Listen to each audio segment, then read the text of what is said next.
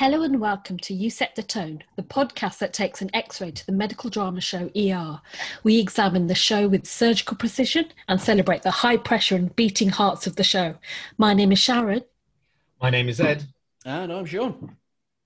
and today on the show we're talking about season 2, episode 21 Take These Broken Wings. I'm not going to sing it. Um, one thing I just want to point out it was directed by Anthony Edwards. I saw that. That I love quite that. I love that. Um, but yeah, how is everybody this morning? This morning, this afternoon? The clocks have changed, so we're all Clocks, temporarily yeah. confused. That's Yeah. actually true. Uh, uh, I, I am well, thank you. Good, good. Me too. I'm alive and wanting donuts because I'm alive and awake. That is Yeah. that is Yeah. good. It's true. And Sharon, And how are will- you? Uh, yeah, no, I'm good too. And speaking of donuts, we, we do have a uh, a link to donuts a little bit later that we will discuss. So I like that. I like that little mention. Yeah, no, I am well, thank you very much, and I'm so ready and raring to talk about this episode. It's as we said, it's the penultimate of season two. Yeah. and you know it's it's a big susan heavy one you know she we had a Mm. big susan heavy one before but this is i think even more and we were kind of discussing about the Mm. fact that it's rare for er to just focus on one doctor they do it but it's quite a rarity and Yeah. this seems to be you know susan's turn definitely. Which I like. I mean, we've talked before about these last two episodes being a bit of a a slog. But I actually rewatching this today for the podcast. I was actually I, I quite liked this episode, and I liked the deep dive into Susan and and how she's struggling, how she's coping. Um, and it showed how good Sherry Stringfield is as well. I think. yeah yeah i agree i know sean isn't isn't on the same page as me. I just Joe, I, I, I agree with what you say. Sherry Stringfield is she is excellent in these episodes, but it does feel to me that it's it, they're stretching this out a little bit. Mm. Um, not that it's a bad storyline. It's just maybe it's the maybe it's the order that they're presenting the scenes in, and not specifically this episode. Like this episode, Yeah. I, I agree with you. Right, she's excellent in this one. I do like the framing uh, of having her speaking to the off-screen therapist. Um, I might argue that it's slightly too many times in the episode. I think we revisit it four times. four I agree. I think it's too many. I think if we had start, middle, end, Yeah. that Yeah. that, that might have been that might have been good. Um, but really, that's just um, Anthony Edwards completely failing as a director more than. I mean, has he directed much else? I, I don't know. this is well no afterwards. So allegedly, he left ER to concentrate on directing. Oh, Yeah. and this is the first of four episodes of ER that he directed. Yeah. Um, so we we will we will allow him. And uh, sorry, uh, by the way, apologies for taking this conversation about Sherry Stringfield and turning it into a conversation about Anthony Edwards. Of I would course, fail. always talking about Oh. the men. Yeah, I would fail every women. Bechdel test that's possible. Every, Yeah. all of them, all yeah. 22. Um, but yeah, as we say, you know, so it kind of, we open on Susan. Uh, she's talking to a unseen therapist, a therapist we don't see, which I think we have a little bit of a theory about. Mm. Yeah, I think. Well, we all agreed that she broke into the office and just was talking to the wall. Yeah. um, and then that's free. You know, you don't therapist cost. She mentions later on that therapists cost a lot. Do they really, Susan? If you're just breaking into the office and talking to his certificate or his or hers, erasing women again, talking to their certificates. Yeah. every, every, every weekend. Every- you're just as bad, you misogynist. Um, oh, we're not talking about me. We're talking about you. Anyway, but um, yeah, it's it's a good way to save money on the therapist is just not actually see them when they're in the office. Yeah, Yeah. that's that's true. And maybe Yeah. she's losing money by hiring uh, Loretta's kids and getting them to just distract people out on the street and just running around like a mad thing, so she could sit in there, have her hour session with herself, um, but is still spending money. So it's like Susan, just would you not just sit down with therapists, no, Yeah. and do all of the audience a favor? I mean, Yeah. How much how much would it cost to keep those kids entertained? It's like ten dollars each. That's twenty dollars versus how many dollars for a, a therapist in the nineties? Well, I don't know. It depends if they break that camera or not. I just did a little bit of reading there. That's a brand spanking new, only launched in 1995 camera. Like, Wow. that's don't drop that, kids. You cannot Yeah. afford to drop that. That wow, okay. Oh, a lot to unpack already. Um, so, I mean, they have we have this quite. Um, so you know, Susan's talking, and then we kind of have this montage looking at her life, and we see it kind of how lonely she is, and she's in the bath alone, and she's kind of on watching kids on the subway, feeling very sad. And I just thought, you know, that was that was really sad because it, it must be so heartbreaking. I know what it's like when I've looked after my nephew for a little bit, and then I have to leave or he's going somewhere, it just rips, you know, away something in my soul. So I couldn't imagine being his sole carer for all that time for him to be completely gone. Um, but then she goes into a church, you know, lady drops her scarf and, Mm. and, and Susan goes into the church. And at first I was a little bit like, oh, are they going to make it religious? Like, oh, I'm a bit, bit. But, you know, uh, she goes in and she starts speaking to the priest who comes over. hmm Um, With his and minutes. Weird Al Yankovic priest. yeah yeah. yeah and he he kind of says you know can i help you and susan doesn't know you know and it kind of cuts Mm. to her in the therapist's office so you think maybe the therapist has possibly or the therapist of her mind has asked can i help and and nobody Yeah. knows and then we have the title music so we've kind of you know set this scene of this lost susan um, Mm. having therapy feeling sad she's made some connection with a priest a christening is happening at this church um, Yeah. which is a bit of a punch to her as well. Again, you know, babies. Yeah. I must say the choir was beautiful. So yes, beautiful. totally. agree. Um, love choral singing. The Love church. Yeah. was beautiful as well. Like Yeah. I was like, that is majestic AF. Like, wow. I'm I'm not particularly religious. I'm sort of agnostic, but sometimes I've I've, I've felt very at peace in churches. Mm. Do you know what I mean? It's, they're just peaceful places. Like Lincoln Cathedral is one of my in my top five places on, on the planet. It's just such a relaxing place to be. But Yeah, just so to agree with you, back before the dark times when you know you were able to travel, and back before the thing that stabbed me in the heart, uh, my mate was living in Paris for a year, and so we were able to stay, and I spent actually probably a weird amount of time just sitting in the Notre Dame Cathedral, Oh, um, and I'd either bring a notepad or. It's just because everything about it, between the light coming into the stained glass windows, Yeah. it's just Yeah. such a such a peaceful place to be.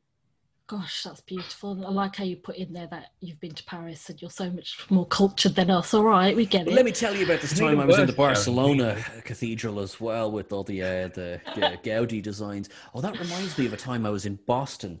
And kill him, Sharon. Should we? I'm ready. I'm ready. Yeah. Let's take him to Notre Dame and kill him there. uh, look, seriously, you, you want to do my funeral in Notre Dame Cathedral? You go right ahead.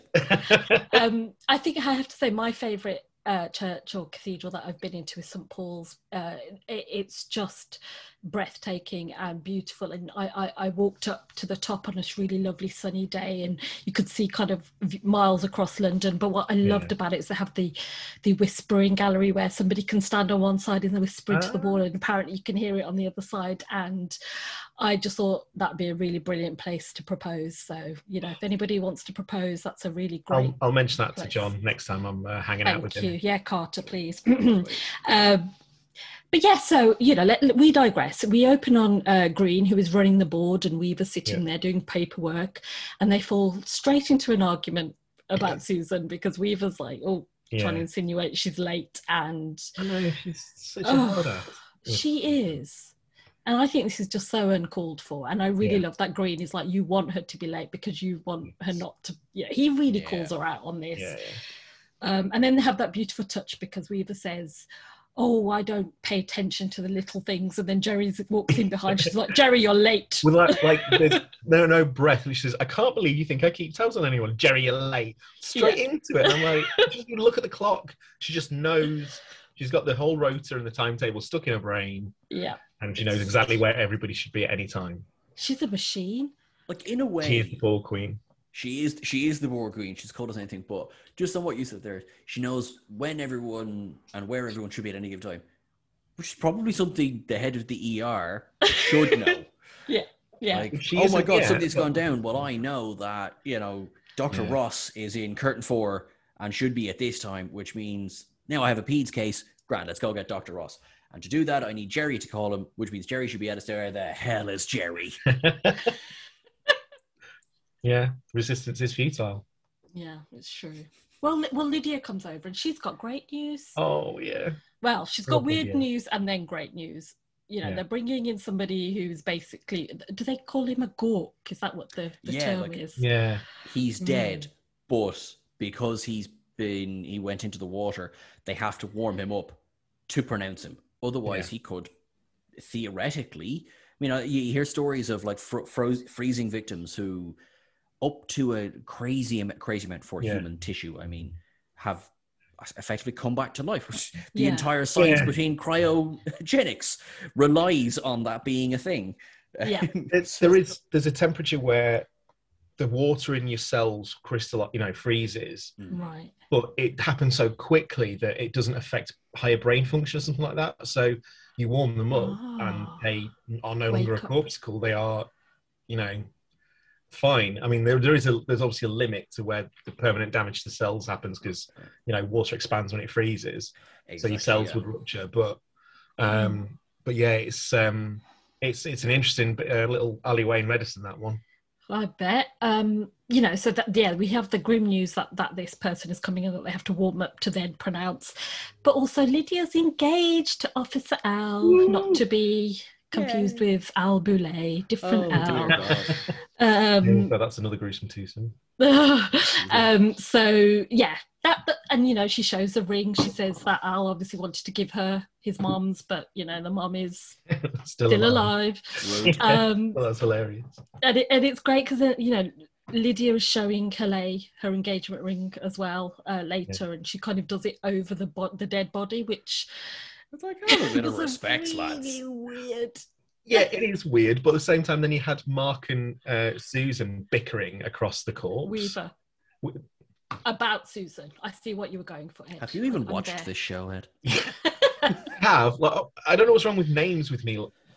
You were It's right Susan. about me calling you Susan, but again, it's because of the you know deep respect and admiration I have for both of you. Thank you. Haven't called me Susan yet. Well, no, I haven't. Loud and clear there. Loud was and that? clear, Al. Loud and clear. What was that, Uh, Romano? Sorry. I mean, uh, Sean. Sorry. Oh. That's all right. I can do something Romano can't do. He's waving his arms. that was a full Mexican wave style. It motion. was? I'm really quite proud of that. And I really think that will come across the audio perfectly. Oh yeah. Thanks, listeners. We're really at home in this medium, aren't we?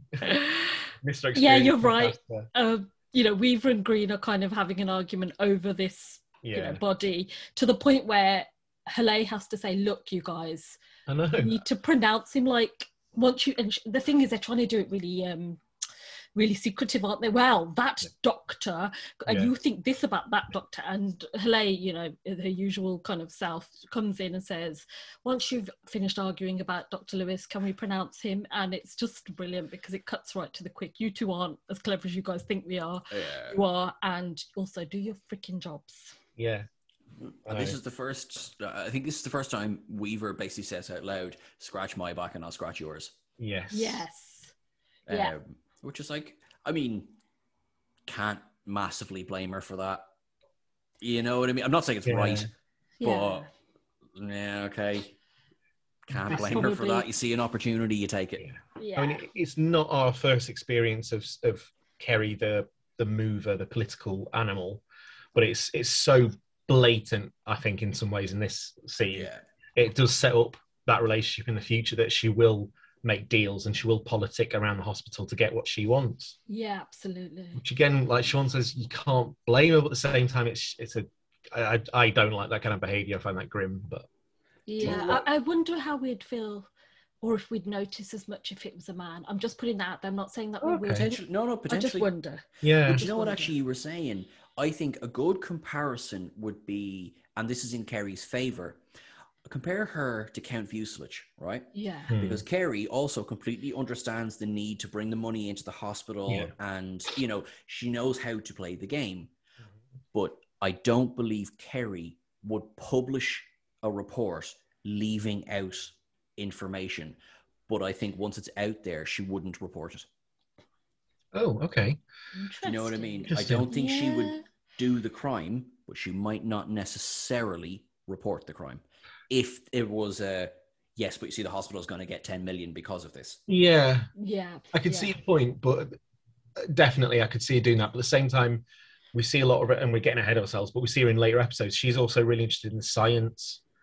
Mm. Do you know what I mean? She sees it as a as a balance between medicine and science. So she loves her studies, and she's always trying to start new studies. But I think again, there's a bit of an exposure thing. She's, you know, it's it's good for her to publish a study. yes So I think yeah, sometimes that's where it can get difficult with her though, because you know you wonder is it that she loves science and wants that that's the reason for the studies or Mm. is it the glory i mean it's it's Yeah. probably a bit of both but Yeah.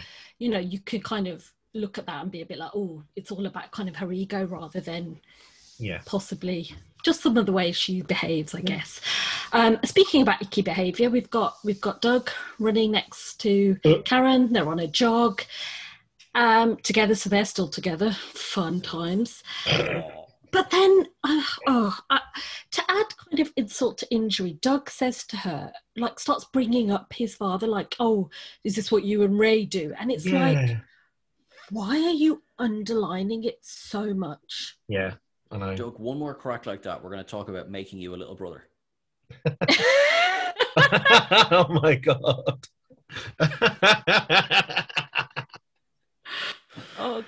god it's just, I mean, yeah, no, technic- technically, technically, not doing anything wrong, technically, but also it's just weird and icky. It's Yep. so weird. And to keep bringing it up, that's what to me is just like, mi- makes me start to wonder if Doug is kind of getting off on it. The fact that, you know, he is sleeping with his his dad's girlfriend or dad's plaything or whatever, you know, because he seems quite fixated on the whole dad yeah. Oh. I've just thought of something awful. oh, Oh. gosh. Oh, no, this is going to be terrible, listeners. Ho- hold on to your hats, guys. Do you reckon he makes him call? He makes her call him daddy during. Oh, Okay. Sean Aloysius Ferrick. I know, I know, daddy, or just Ray for short. Um, Sounds like you're speaking from experience. listen, Ray is wonderful. That's all I'll say. Okay. Okay. Um, and we Karen hurts herself. Yeah, yeah. Karen hurts herself, um, which I think is God punishing her. I'm just going to put that out there. Um, you know, and then but then Doug's really tender with the, you know, he look he Yeah. looks at the he looks at her kind of injury, and you do see this little tender moment between them, which, you know, take it the way you want to take it. Um, I'm gonna probably be sick about it, but you know, other people might find it cute. No, No, no. no. It's Um, yeah. The, the whole thing is grim. And it gets grimmer. Oh. Yeah. Um, so Susan, cut back to Susan. She's gone to daycare to, to pay the bills that, that are outstanding. Um, you know, uh, the daycare's empty, which is probably a bit of a kind of grace because then she's not having to see all kind of the children and really yeah. hit home that Susan, uh, little Susie, isn't there. Um, the harried daycare centre worker walks out and says, you know, to her to come back later to pay. She's got to go. They've got a day trip out and and then Susan kind of looks at the empty cubby and she looks at the Mm. artwork and she spots she spots little Susie's little handprint art artwork up there and it's yeah. oh it's a sad moment. It is, and It it's is. like, it's, you know, it's one thing. I think this episode does a good job of those little, almost intrusive, um, unexpected moments.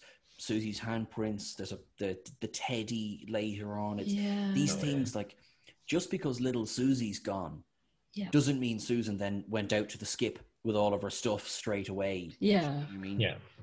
um, yeah. She's not an ex-boyfriend. it- exactly. Yeah, she didn't. She didn't have to go and purge. You know Yeah. what I mean? Yeah.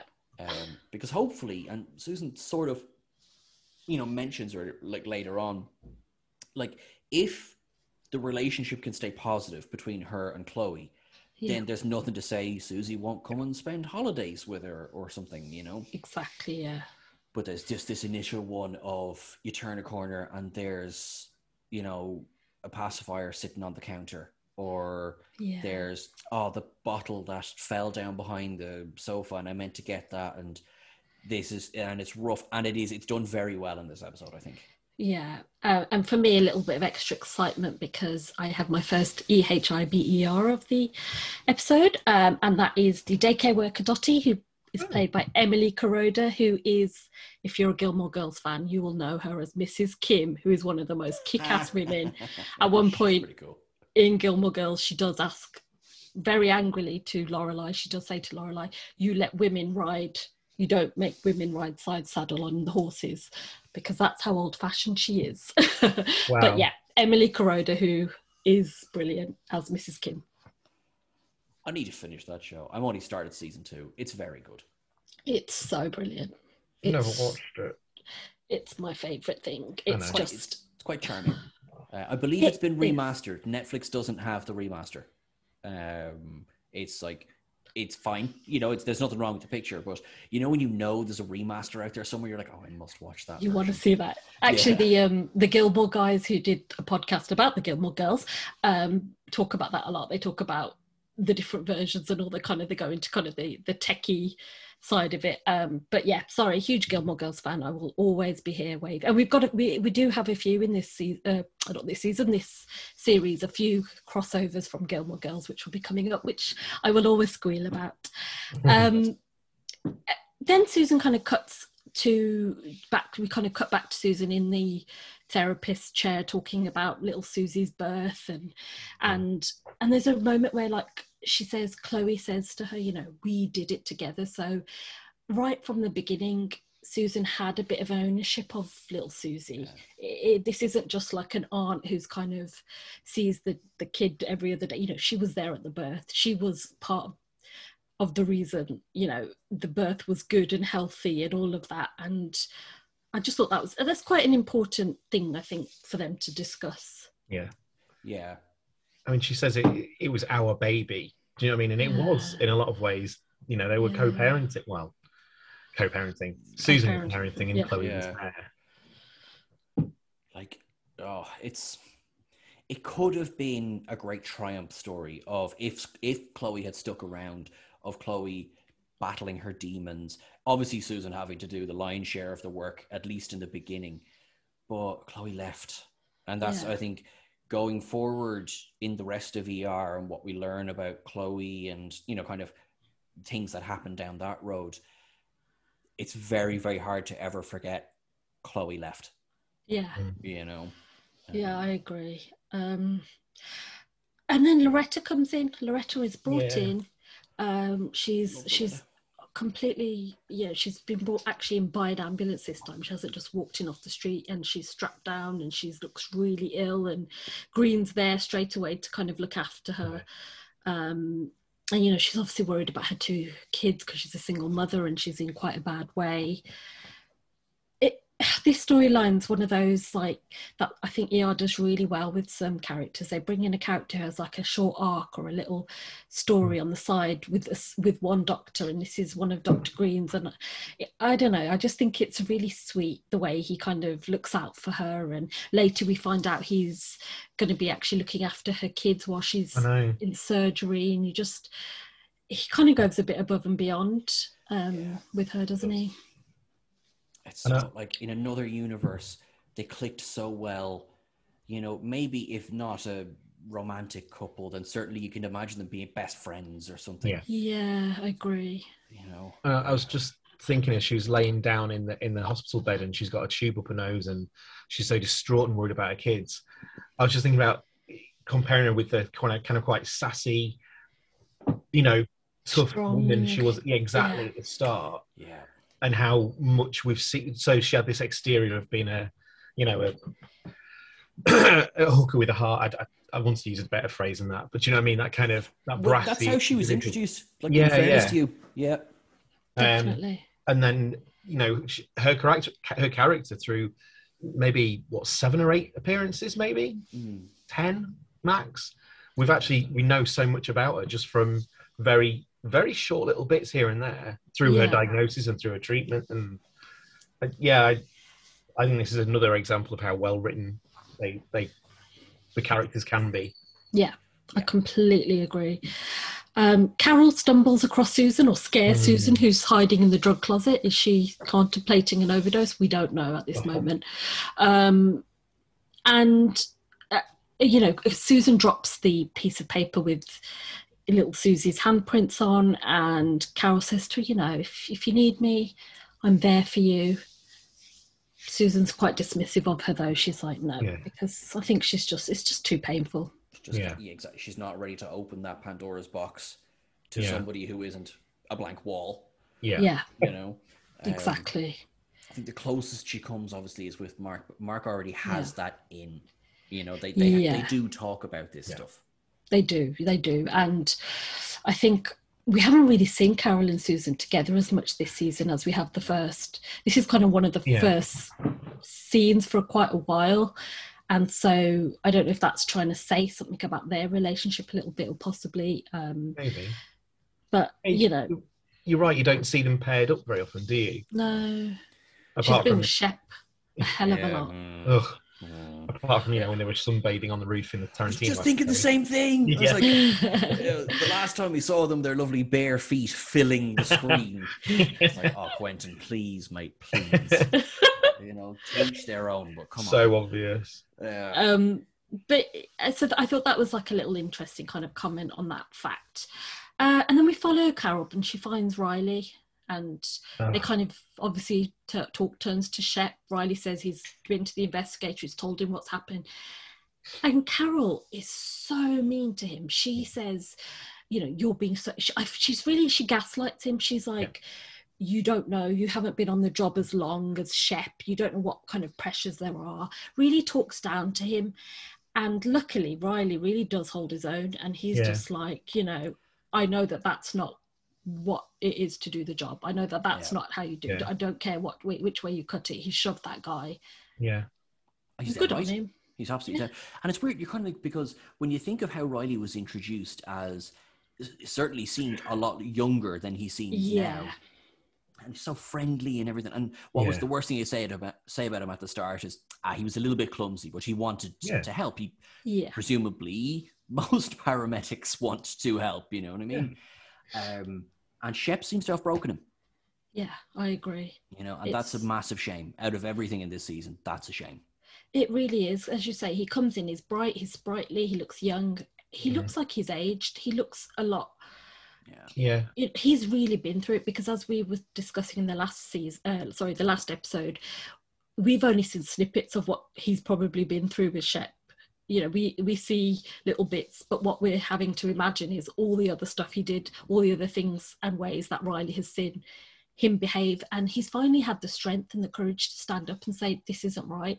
Yeah. And um, I just thought, oh, I just Carol, I I struggle with you. I do. I struggle with you in this episode. she yeah she says something about um oh when you get down off your moral high horse Yeah. Well, surely She's deflecting, isn't she? yeah. Yeah. it's just this is carol who is really moral isn't she Yeah. That's why it's so weird, and it's like yeah it. It's. I'm not necessarily saying it's bad writing because you know people do sometimes change when they're in Yeah. relationships that aren't that good for them, and I think she definitely feels a lot of guilt and what's the word kind of responsibility for Shep. Mm. and so you know she feels you know she attacks in that sense and i can see Yeah. that from that point of view being a loyal girlfriend but i guess uh, i don't know i think it's just i think I, I mean, because we see riley basically as- we've seen riley be put through everything riley's been Yeah. put through and for susan to turn around and and say to him that it's him not shep it's just it's really hard to watch is it's it's just not the work the best of carol is it at all and and then shep comes along and and they're talking about what they're going to say and and they're basically they're they're perjuring themselves aren't they absolutely they've got their That's it. stories together That's the problem because Shep, in his own warped little mind, genuinely believes he Yeah. used appropriate force. Yeah. Like Yeah. the world and its wife knows it was excessive. Yeah. Yeah. You know?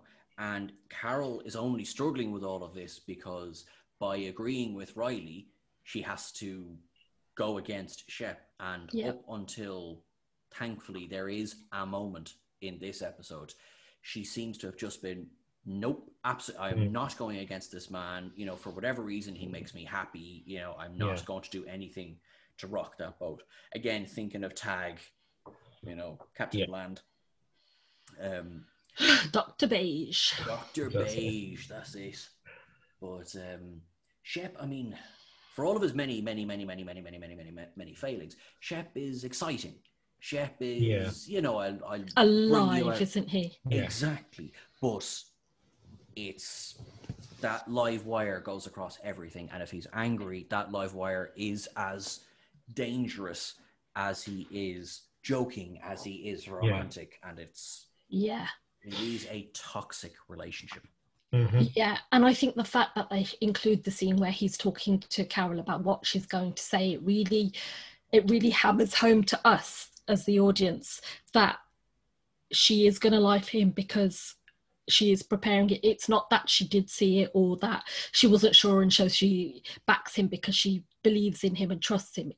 You know, you really see that she's part of this kind of duplicity and and again you know that's a really tough thing to see with, with uh, carol being because of you know she's been the moral she's been so moral and lovely and wonderful and caring and all of those things and and she's just turned this season she's been quite quite tough you know to watch and i don't think shep is good for her i think we all know that though Mhm.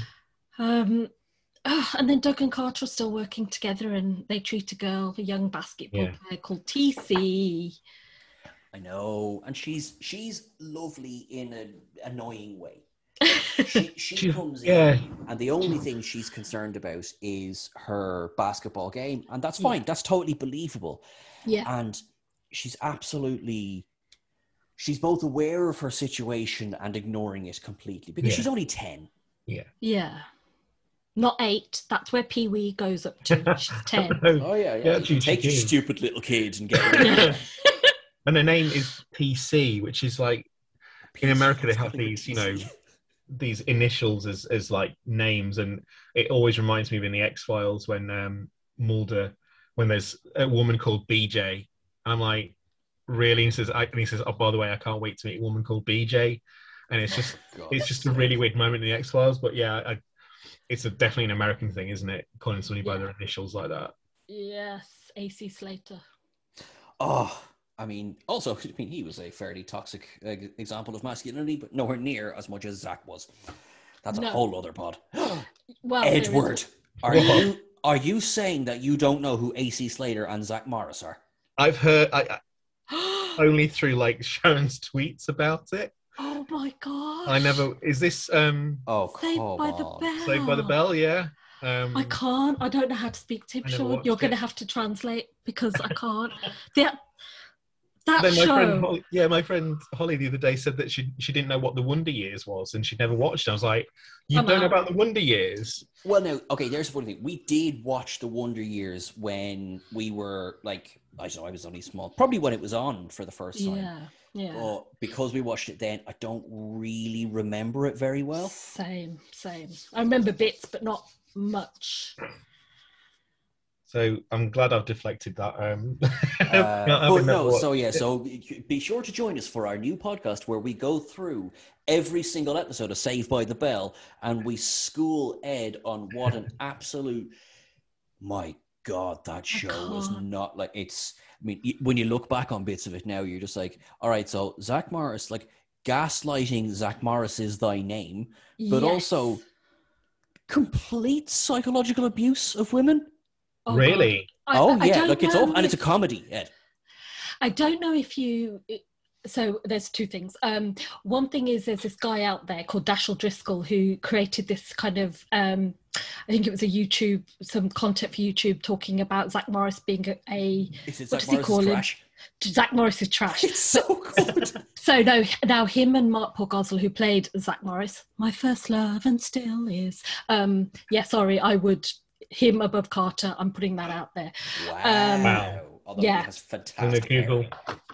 and um, they actually do a podcast called Zack to the Future where they basically look at each episode and talk about it because Mark Oh, I didn't does- know that. Oh, I have to. Sorry, I have to get that podcast have now. to- it's so good, and basically because Mark-Paul Gosselaar can't remember at all the filming, he remembers bits but not really, and he's never watched it. So they basically watch each episode, and they address all of these issues. They talk about how toxic Zack is and how awful the things that happen in it are and how they can't believe that this was what it was like and for, for kids and it, it's a really good listen if you're a fan of Saved by the Bell.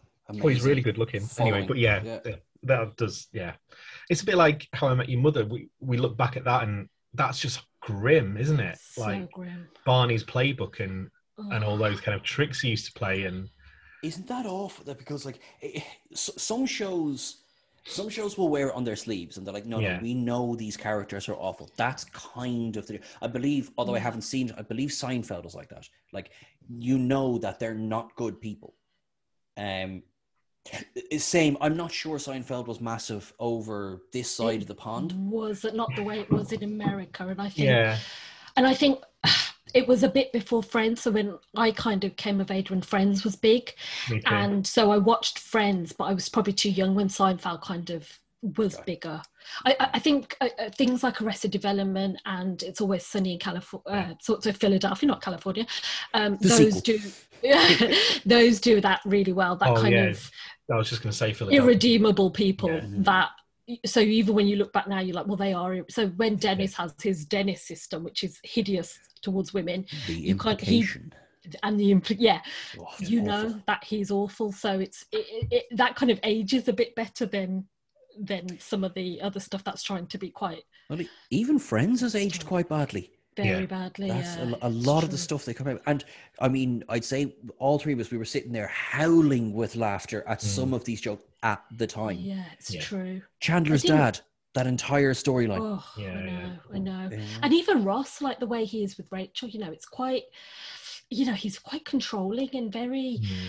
oh, you know, a bit stalkerish. And, it, and at the time, it was like, oh, look how romantic. And now Mm. you're just like, God, get away from him. Yep. I, and I have to say, I put my hands up. The Gilmore Girls have some jokes in it which are hideous. And Really? you look back and you're like, oh, cringe. Oh. Yeah. Um, but, you know, we, we move on, you know, we, we, Yeah. we're growing. Uh, but yeah. Um, free plug there, Mark Poggle. So you better come on this show to talk to me. Absolutely, yeah. Please, please, yeah. We'll Um, recast him Um, the reboot. It's fine. Yeah. Oh God. Oh God. Who would I be with? Him or yeah, I would be with him. Oh, but, oh, we have a uh, whole storyline. Like, you've written season one for me, like Thank you. season that's- sixteen. But yeah.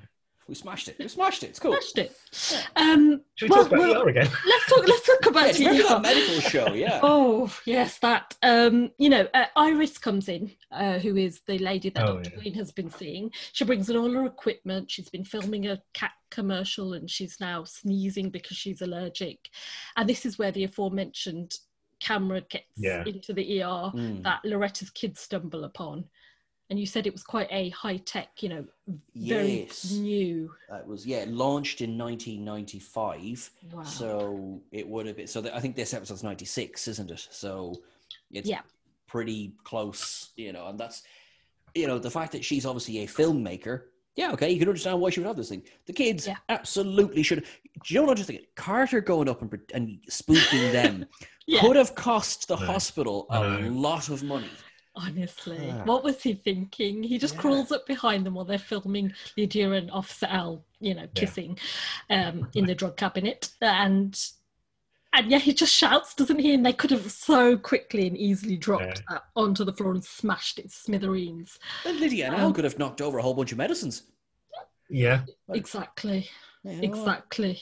Well, in fairness, Carter himself learns later on that getting a big shock inside one of the rooms in the ER doesn't always end with happiness, does it? Oh, why? Why, Sean? Why are you doing this to me? Oh, I love David Krumholtz. Anyway, Oh. right. Oh. Ed, have you just got it? Now, There we go. oh. Because there was just looking at you, Ed. just- Ed's not reacting to this at all. No, okay, yeah, that's great. Yeah, okay, there we go. Yeah. yeah. Right. So the kids are going around the ER and they are filming different people and basically Yeah. just getting into trouble. The thing I was a bit like, wow, how did they figure out how to work that camera? Because it looked quite, Smart kids. you know, they're very, very smart. I suppose Well, kids always Anakin kind of. are a Skywalker's a genius. yeah, that's true. That's he did true. build a droid when he was that age, so Yeah. This is nothing to him. he created sentience. See, That's that's. Life. um, and then the, the Weaver, you know, the Weaver Susan storyline really comes to a head with the next case. A Mm. little baby is brought in. She's not breathing. Oh yeah, um, Weaver is very on top of Susan. Susan's obviously trying to do her job, and Weaver's kind of on top of her because she's so obsessed that Susan won't be able to hack it and that Susan's too involved emotionally. And and for me, it was interesting because I couldn't tell if Susan was evolved involved emotionally and not able to do it for that reason, or if it was because Weaver was basically on top of her and using every little flick Oh, or moment to kind of unseat her and unnerve her. You know, if you keep telling somebody they're going to fail at something, Again, or if you're looking at for, for failure, Yeah, yeah. If you look for, if you look for, basically, it's it's like that. If you look for something hard enough, you will find it. Yeah. Whether that is, oh, gee, I mean, sorry, you, you've used a better example there. Exactly. If you look for failure, you're going to find failure because somebody won't put the pen in exactly the right place and order, or someone's going to, I don't know, leave a cloth inside someone and sew them up again. Yeah. yeah, yeah, yeah, exactly. Um, a- and then she kicks her, you know, she takes over from her and kicks her out of the room, which she's been dying to do. Let's be honest. She Yeah. is just ready for this to happen. She was waiting, and I, I hated it. I felt for Susan. it was a step too far by Weaver, and and, and later on she does console her when um, we discover that this little kid has got the classic injuries of being shaken and is Yeah, essentially an abused child, which is you know horrific. And Susan comes in kind of. We've not seen her this fired up for a while. it's true. Mm. Mm. She literally comes in bad out of hell kind of stuff uh, because she can see straight away what's happening. This kid's being abused. Yeah. Yeah, exactly. And she is desperate to be able to solve that problem now. And yes maybe some of what is going on in her life has been brought in but i want to point out that she is not the only doctor that does that but she seems to be the only one who gets penalized for that at this point.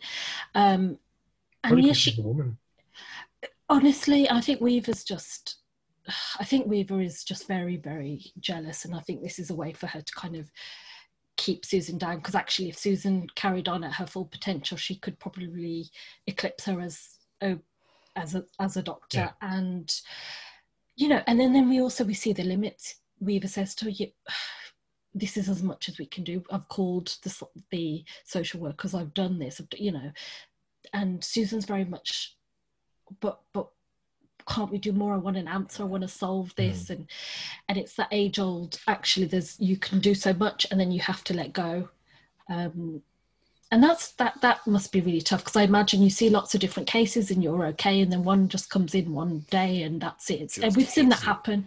Yeah and we see that happen time and time and again with different doctors don't we? You know there'll be a certain patient that all of a sudden and this one is susan's but Yeah. but you know weaver uses that as a reason to downgrade susan and say that susan it, it, she kind of uses it as her like this is my example now that susan is terrible and not right for the job um she she does put her arm around her as well. Do you know? what I mean, she is she does console her, and she's. she I feel like she yeah. steps away from management handbook spiel into two people connecting with each other because Kerry can actually see what's going on with Susan. yeah it's a real switch on her part Yeah. that i don't know if we've seen enough before i think we've had a couple of touches of it but it is a real moment where she becomes human for a second and is like treats her very well um Yeah. and then and, you know susan even brings that up doesn't she with the therapist she says i've got to give it to weaver you know she she hangs in there she's there and Yeah. you see this kind of begrudging mutual respect possibly forming um Yeah,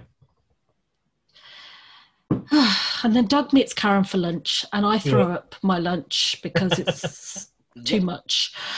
Uh, especially because, so we find out, you know, Ray's in Mexico, he's run off with her money. yeah, Doug is obviously not being very sympathetic. He's he's kind of more interested in Ray returning, and Yeah. and then that's when they argue. Karen says, to, "You know, are you using me to get back at your dad?" And this is where I'm like, "Yeah, It's I a think he fair is. question. Yeah. I mean, I think that's kind of what happens if you step in the middle of fractious fighting father sons and you Hmm. get sexually involved with both. I just, I don't think there's an innocent way to do that. I think you will always be used for that. Yeah. It's yeah, it's it's like I said last week. This season could have ended there, and we wouldn't have to experience any more of this gruesome twosome Yes. um, and this whole. It doesn't benefit the story. I mean, No. this entire plot line is a bit like it's almost as if someone went, Doug didn't really have much to do this season, did he? you know what I mean? Yeah. And what could have been, I feel they could have handled the return of Ray eh, not only better, but in a more interesting way. Yeah, I agree. you know um like no problem with ray coming back and yeah it turns out he's a bit of a shyster you know Yeah. that's that's fine but did it really have to get as icky as this Exactly. They do. They have to get involved this way, and uh, I just feel like she's a bit stupid to be not realizing that that's what would happen if you would get involved with. Oh, anyway, it, my lunch has gone. Um, yeah pretty much pretty much. You're Um, so like, yeah. yeah i'm gonna i'm gonna go back to carter and get my get get it back Yeah, um him and him and benton are looking after tc and kind of discussing basketball we learn carter's knowledge is very limited um Mm.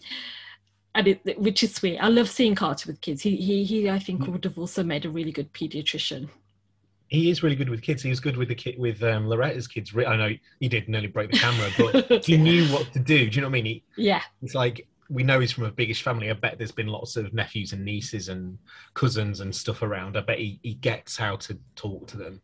definitely he's definitely father material isn't he Oh, oh, really, Sharon? Have you been uh, just uh, just double checking there? Um, and it's it's wonderful as well that uh, you know his entire plot line where he ends up as a dad goes off without a hitch. So he true, is- true. Yeah. yeah, yeah, absolutely. Um, Benton gets a human moment when he kind of Right. chimes in nearly on what was it PC says oh, now I'm showing my own lack of knowledge but anyway she speaks about the team and Yeah. Benton basically goes yeah she's right yeah, Yeah. because I think You know Carter's stuff. basically saying something about the, a Florida team, and she's like, Flor- Yeah, yeah. "People in Florida know nothing about basketball." And Benton's like, "I agree with her." an And entire it's- state just Yeah. switches off um, and it, it's a, it's a really cute moment. Um, and then Benton takes Carter outside, and they look at the films, and we see it's her liver. You know, she's got issues, and that's not good. You know, it's, it's different when it's like a kidney because you have two, and one can Yeah. operate and work. But with a liver, it really you know cuts Yeah. everything down and i mean we could kind of see because tc's quite yellow throughout the episode She's very jaundiced. yeah so you know there's something obviously liver related going on but it's it's really sad 'cause she's she's so young and Yeah. so passionate obviously any, any transplant at any time of your life it's, it's going to be a huge ordeal yeah you're kind of like you know you don't want kids to have to go through this and i mean Mhm. it's such is life but Yeah. and she's so full of life that's it as well Yeah. what, what's her one Yes. concern is i want to play in my tournament on saturday Yeah. and they're just like yeah. they're being nice but like there's like no chance you're playing Yeah. in your tournament on saturday Yeah. like yeah absolutely and it's you know we later we see carter talk to her and basically tell her what's happening and and it's again it's another sweet moment where he, he really tries to make her feel better. You know you're gonna you- you've got chance you've got time you're gonna be upstairs we're gonna really look after you. And it's it it's just a really nice little storyline for, for carter because Yeah. we i mean he's not in it. Him and benton aren't really in this episode all that much. Yeah. Um but it's yeah it's nice to see kind of them working together Yeah. They're a good then- team. yeah and benton uh, runs into an old friend al oh Boulet. god i knew this is where this was going yeah you're dead Yeah. right Um, Yeah. and Al's got a bit of a cough. he has. Yeah, Oh, he's it looking a bit begins. sweaty and a bit peaky, isn't he? Yeah. It, it does begin. He uh Yes, and uh, uh, Weaver treats him. You know, Weaver brings comes in to be his doctor and talks to him about the flu, which he says it's less of a 24 hour one, more of a 24 day. You know, he's been suffering for quite a while with this. It's not looking good, really. Um, and Weaver even says to him, you know, do you know Jeanie uh, Boulet? And he's like, yeah, she's my ex-wife. Um, which, oh, sorry, I just feel really like this is a really tough start Yeah. to a storyline, It is. and 'Cause um, it's such it's so low key. The beginning Yeah. of this Yeah. is so like because we've only seen this version of Al Boulet. I mean, maybe two or three times in the season, Yeah. yeah, Um, absolutely that. and Michael Beach is such a likable actor Yeah. Yes. Yeah. as well. Those Um, big eyes, big puppy dog eyes. You're kind of like, obviously, yeah. Al Boulet has been a terrible husband, but Michael Beach is probably going to be a really good friend, you know. Yeah. Yeah. And then, yeah, so Jeanie uh, sort of discovers him by accident. Weaver hasn't got a chance to speak to her yet Mm. and sees him there. And like, she probably knows by glancing at his chart, just from Yeah. working in the ER, right? Okay, Yeah. what are the alarm bells going off here? Because she walks out of the room.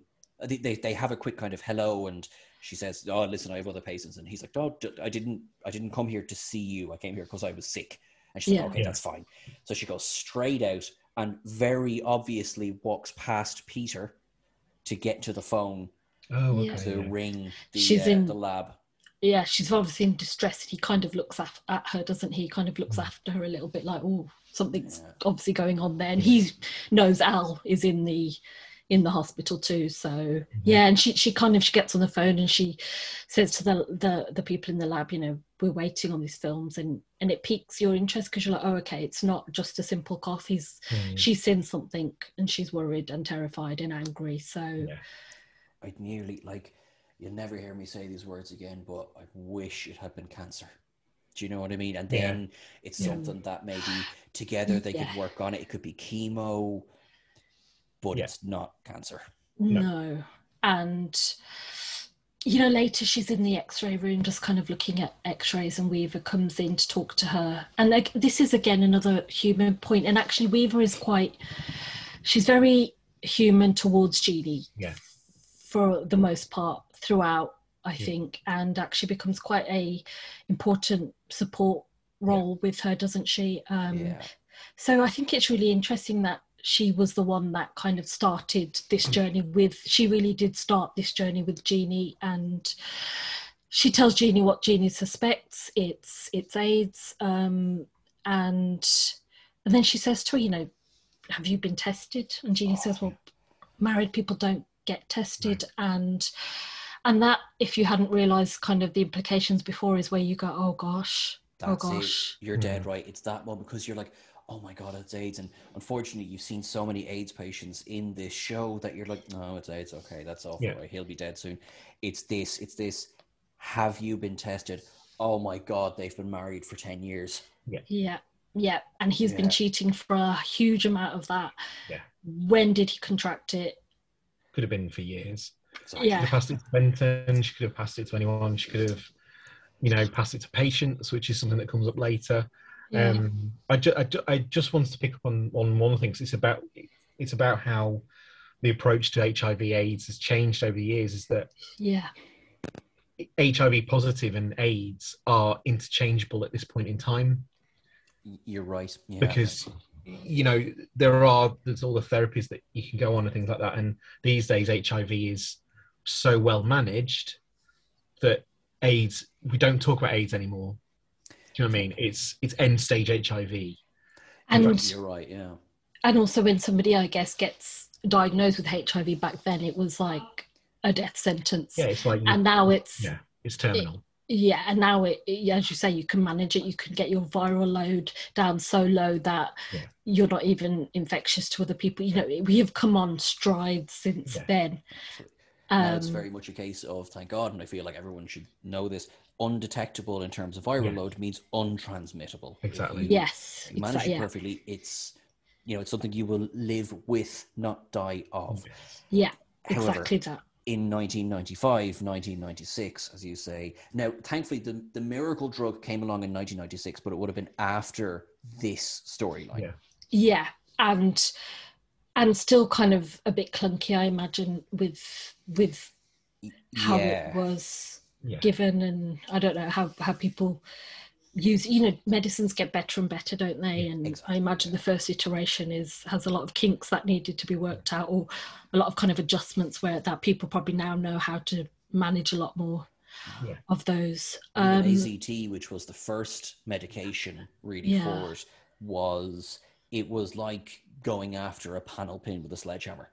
You know, it Right. absolutely ravaged the body to the point where, you know, when they talk about the cure being worse than the the cause, yeah, it was a bit Yeah. like that, and it was quite toxic. It, it was, Yeah. as I say, and it kind of ties back into yeah, look, we can manage this, but now, thank God, it's not that case at all. But Yeah. so yeah, when Al is then he finds out in this episode, um, yes, it's uh, uh, in fairness. We don't see her actually tell. She just walks into the room. She pulls the curtain across, and it's in the middle of what is actually quite a heartwarming scene. Um, Yeah. With uh, Loretta is in the bed. She's feeling little bit, but kind of as as good as you can. And uh, Lydia and Al have been looking after the kids, and Al is wrapped up in as many bandages as I think the hospital has. yeah, Um, and it's it's a really heartwarming family scene. And it's so off. Jeanie comes in, literally pulls a curtain across that scene, and it's like, yeah. happy days are over, Al. Yeah. Yeah. She is tasked with that to tell him, you know, Reeve says, Would you prefer to? She says, Yeah, I'll tell him, don't worry. And as you say, yeah, we don't see it, which makes it all the more powerful. Um and so that, you know, sets off a chain of events Yes. That that that we will obviously monitor and see what happens there. Mhm. Um, I want to just talk a little bit about Doug again. So he goes to see his mom. We see the lovely Piper. Laurie, yeah. Um, and she knows straight away he wants money, um, and she seems very happy to give it. They have a little bit of a discussion, but then Doug says something that I find really strange. He says, "Don't you want to know what it's for?" And I'm like, well, what is it that you're planning to tell her that, Mhm. you know, like, mom, I need money to pay back the money dad stole from his girlfriend, who I am now seeing? Like, how did you envision that storyline to go? Yeah. Um, it's very strange. yeah. And then again, it makes me wonder if he is. It, it- there's a bit of a revenge in it because he kind of seems like he wants to talk about it and wants his mom to know. You know, if you didn't want somebody to know, you would you just be like, "Can I have money?" They say, "Yeah," you would just leave it. But he's like, "Well, why don't you want to know?" Waiting for her to ask so he can pronounce it. And I think, you know, it's it's just so weird. Um, and then later, you know, he got, he returns to Karen. You know, his mom's given him money, and he he gives it to Karen, and and it's she laughs because he thought it was the twenty five thousand, but actually Ray It's- has run off with two hundred and fifty thousand dollars. for, for what is essentially a scene confirming what a piece of crap his dad is, Yeah, it's actually it's probably their nicest scene together. yeah, I You- agree. You, know what I mean? Like it's it's cute, it's funny in a storyline that is incredibly grim and just yeah. I realize how actually I realize how judgmental we're all sounding. Listen, just everyone out there, if you have an attraction towards your dad's girlfriend and you feel like, you know what? I, I, I want to see how this goes. There's Yeah. no judgment from us guys. You No. you do you. Just You do, do not you. be upset if we turn around and say, "All right, yeah, it's not how your dad does it." Yeah, exactly that. Yeah. which Doug himself has said, as we said at the beginning of this episode. Um, and then we have Susan is continuing to kind of speak to to the uh, therapist, which I think I, you know, we we learn some things. She talks about how Chloe was always kind of a bit, you know, uh, Yeah. yeah, what's the word kind of feisty and and free and wild when she was young whereas susan was always kind of obedient and i guess susan's probably feeling a bit resentful because she's been the good one all these years and she still has lost out. And i think you're right. I i feel like i was like okay we don't need as many of these. I just i know you're sad about susan uh, a little susie and i don't mind you talking about that but i'm not really interested past that which sounds mean but it's true. I just don't really want to hear about chloe. Kinda, yeah, kinda. Do, do you know? Although Susan has a great line to describe Chloe in this scene. She yeah she was such, uh, she was such a wonderful adult by age. Oh no, she was Yeah. so good at being an adult by age nine, and so Yeah. bad at being an adult by age nineteen. yeah exactly it's it's brilliant it really encapsulates chloe and Yeah. yeah, it, it it's great there's also a really sweet scene between susan and greene where they kind of meet for lunch i don't know where they're meeting it looks like siberia What's the coldest place on earth? yeah it? they're like let's sit outside and eat in huge coats okay All right then. Yeah, sounds Yeah. great.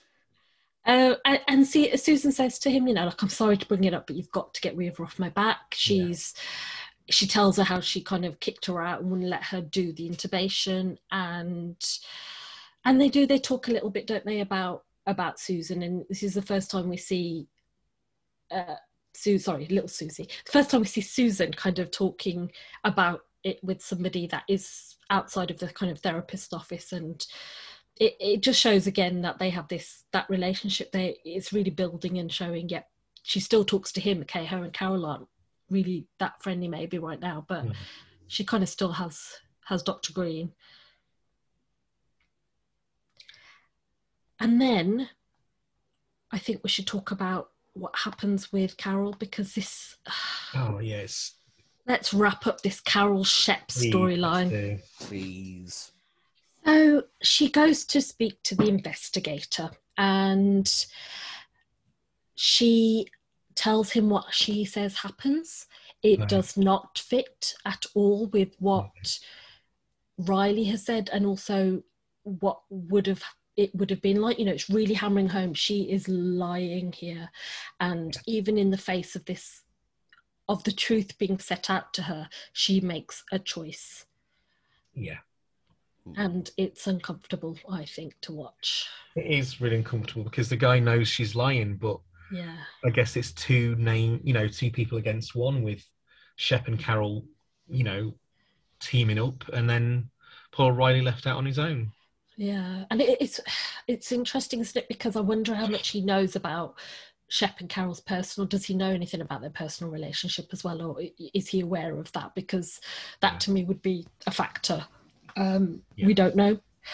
Uh, and then later you know riley comes in and he he rightly shouts at carol. He says i heard shep got off. Um you know Mm.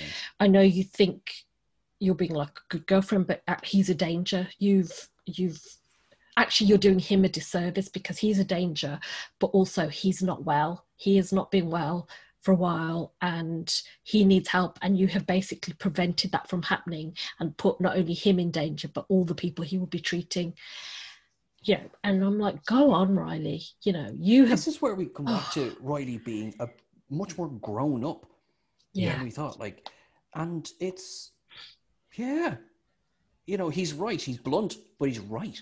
Yeah. Yeah. Exactly. Exactly that. Um, and and Carol is starting to feel it. You see that it is starting to kind of hit home what she's done, and and she knows Riley's right. She does because she's seen the deterioration, she's seen all the almost incidents, and now the actual incidences. And then Shep comes in at the end, and he's all hyper because he's, um, you know, he's obviously survived this investigation. Buoyant, it's isn't been dropped. Yeah, he's so buoyant, isn't he? He's like a little puppy dog, and he, Right. he giving sloppy kisses that Yeah. Carol just does not want. You know, she's really. She's not into it, and he doesn't care. He's just like, I'm taking what I want. I'm happy. Mhm. Yeah. And then we kind of have this shot of Carol after he leaves, where you can see that she's really possibly regretting her decision, or she's at least really sitting and thinking about it. It's Do you think she's mm. checked out with the relationship at this point? Do you think she's just reached her limit to an extent? Yeah. That's she's good. so- only about seven years too late. you know when you're in a relation you know you, you you're friends or in a relationship with somebody you just reach a point where it's just it's over for you it's over and the more Yeah. they're around you the more it winds you up almost i feel like that was how carol was she was trying to pull that paperwork and he was all let's go to a club let's go do this and she's like pretty much going look the boys are outside playing basketball go go play with them for a bit like yeah. Like you would with a kid like i'm busy go play outside just run around the garden Mommy's- for like an Mommy's hour. busy. Yeah, yeah exactly go tire yourself out. yeah exactly yeah um yeah so hopefully it is the you know the real nail in the coffin for this relationship and she cuts that tumor out of her life and goes on to be the beautiful carol we know she can be yes Definitely. um and then it ends with susan kind of talking to the Mm. therapist she talks about how she has this fantasy of Chloe and Joe basically calling up and saying, you know, can you have her? And she says, yes, I'll have her forever. And then it kind of intersperses, it mirrors the beginning where you see her going about her daily life. And she talks about how each moment with little Susie was like a storybook, bit a bit of a story. And then she says, and this was this was for me very quite emotional. She says, and I love my storybook um, and it was the first time I didn't feel alone in a really long time. And you think, yes, she's she's such a lonely character, isn't she? We know this. Um, she doesn't have family. She has Dr. Greene as a friend, but you know, it, it's on and off, isn't it? She doesn't. It it's not like she has a, a circle of friends that help her. She kind of has sometimes has Carol here, sometimes can talk to Doug a bit, sometimes can talk to Greene. It's not a real sense of a community around her. And and then we see her go to the church and uh, the christening is happening and she leaves the stuffed animal that she brought for uh, little susie's first birthday on the kind of on the pew um, and Yeah. walks away. And it's Mm. is that the end do you think? Are we going to see a different susan who's not going to be so mopey? Maybe so hopefully. Sounds horrible but yeah yeah we- just Please. yeah we're going back to what you're saying about mark and susan they do you know we've seen their relationship sort of change and shift and there's been high points and low points but i think what you're saying you're about mark and susan's right he's always got there's always a compromise with his time and his and his Yeah. role in relation to her as he's as he is sort of her superior but same time clearly they they get on like a house on fire and they are probably you know some of the, one of the closest relationships in the yard but it's always compromised by his time and his his Yeah. energy and his his his role. He's got a lot of responsibilities you know. He has rachel he has being the head of the er he has all of that stuff kind of going on. His divorce obviously we know that's kind of happening and that's an adjustment. So yeah he's not always available to you know we saw last episode where susan said oh are you free for dinner? He said sorry i've just made you know i'm seeing jen. And uh, it, it i just really feel for susan because i can i you just i think you just really understand and feel it what it is she's going through and and i think this is kind of one of those moments for her will it break her or will it make her you know will she be able to kind of rise from this or will this be the thing that sinks her and you know we get to we get to see that i guess yeah I- definitely. i think that's that's Yes. the whole There was Well, a I- lot. do you know I- what? There was a lot in this episode for what I thought initially was almost a lighter, but it really wasn't. no no i think you're everyone. right i think you're Uh, absolutely right there was a uh, there was a quite a light moment though when a little girl came in yeah i was just going to Uh, say about that she has so Herman the hermit crab. She's got crabs. No, Herman the hermit crab. and She's like eight. so dark I'm sorry, I love you. Although she did just come in from the bus stop. She did come in from the bus stop with a crab. Am I Attached to wrong? her hand, yeah I like that is bulletproof logic. Thank you. Um, I wasn't going being sexual. You guys, if you took it there, that's your own weirdnesses. I'm putting that out there now. Um, so she, yeah, she comes in, and there's this really cute moment where Dr. Greene's like, "Oh God, we're going to have to remove Herman," and she's saying, "Well, I don't want him to die." But Iris has worked on a documentary, and so she knows how to do it. yeah um, and she basically puts the the hand in in water and the crab lets go and she can go away happily with uh, little lily can go away happily with her little Hermit Crab Herman, and she's another E H I B E R. I Oh, don't know really? if you know this. No? Uh, that is Kyla Pratt. She is known for quite a memorable role in Friends. She's the girl who basically says she's the Girl Scout girl who calls Ross a scrud. She also was in things like One on One, uh, Doctor Dolittle. She starred as Doctor Dolittle in Doctor Dolittle Three as well. oh yeah. Um, when she takes on the on that, yes, um, uh, lots of things, sister, sister, or just all kinds of things um, Cool. that we know Kyla Pratt from. So that's another E H Cool. E I E E R for me, And I'm- from me. Must say, as a kid, I found hermit crabs to be the cutest thing, and I I don't know why, but I just think they're really cool. The fact that they They pull themselves into shells and and they shed them when they get bigger. And then I think I've seen a really creepy picture of some of you know how much plastic crap there is in the ocean. Oh and a- yes. a, a, a baby doll's head, and the hermit crab has crawled into, a, oh, I've the baby seen doll's that. head That's it's got it on its back. horrible. and it's just oh like oh my gosh. "Ugh." so on so many levels. So it's haunting because you know Yeah. little baby doll heads are always weird, and then there's a crab living in it, which is weird. But then also the destruction of our you know planet's oceans on that other level. It's just well, I, I that because There's I- a lot going on there. there's a lot going on there. So another EHBIR, which is the um, the investigator David Haskell, played by Reg E. Cathey, who um, he's been in a lot of stuff. So he's in Law and Order Special Victims Unit, Oz, which was a big deal, um, The Wire, uh, Law and Order, loads. I love SVU. That is one of my Is it? I, I don't want to get into it. I feel like there's a lot to get into. Do you know what I mean? yeah. There's I think there's 22 seasons or something mad like that. Yeah. But that has been something that has been a con- constant in my life for a very long time. And of course, we you know Mariska Hargitay, who is the star Yes. of that, will will appear soon. Oh yeah, she's so nice. She's he was in House of Cards. He was also um, I don't know if you picked. I don't know if you're both Thirty Rock fans, but he also played. Um, just trying to find it. I had it just a second ago. He was also in Third Watch, which is in the same universe as ER apparently, Oh, okay, that's cool. because there's a, a crossover. Where is it gone? This is really annoying. I had it just then. He played Rutherford T. Rice in um, Thirty Rock when um, Tufa gets in, interviewed about black men of Oh, achievement. yes. And, And Liz Levinson- goes. yeah, yeah, and it's just yeah, there he is. In the episode "Let's Stay Together" in 2010, Rutherford Rice, and um, Liz just makes an absolute fool of herself. But he's one of those Yeah. people you'll have seen him in a lot of stuff. He was also in that absolutely awful uh, Fantastic Four reboot film. If you've either of you watched that, That's Don't. who he is. yeah, Sorry, yeah. I was looking. I was like, it's like I know Yeah. the name. I know the name. I know. Boom. Thank you. Which Fantastic Four? Which one? The newer ones or the old one? Oh, The, Al- Jessica Alba, Chris. Evans, or no, not that one. He he was in the remake with um, Michael B. Jordan, Miles Uh, Teller. ah, Miles Teller. That's it, and also Kate um, Mara. Miles. Kate or Rooney Mara, one of the two. Kate. That's A what it's Rooney, Mara. Rooney Yeah, is the younger yeah. one. Yeah. um, and he plays the the adoptive father of, of the Storms. Um, so he's Michael B. Jordan's dad, basically. Pretty cool. Yeah, No. pretty cool, but it's it's a terrible film. It's really depressing. It's just I have never seen it. Sorry. Oh, you Don't know, bother. it'll, it'll make you feel sad. yeah, yeah. yeah. Um, And I've got ER for that, so why would I need a film? Very just true. watched season five. That's hard going. Um, but yeah, then there's Gabrielle Boney played TC, who's in. Um, you know how I we keep finding these horrendous film titles. There's that one about Yeah. the feminists in the avocado jungle. Uh, Yeah. Just, just the statement alone. Yeah.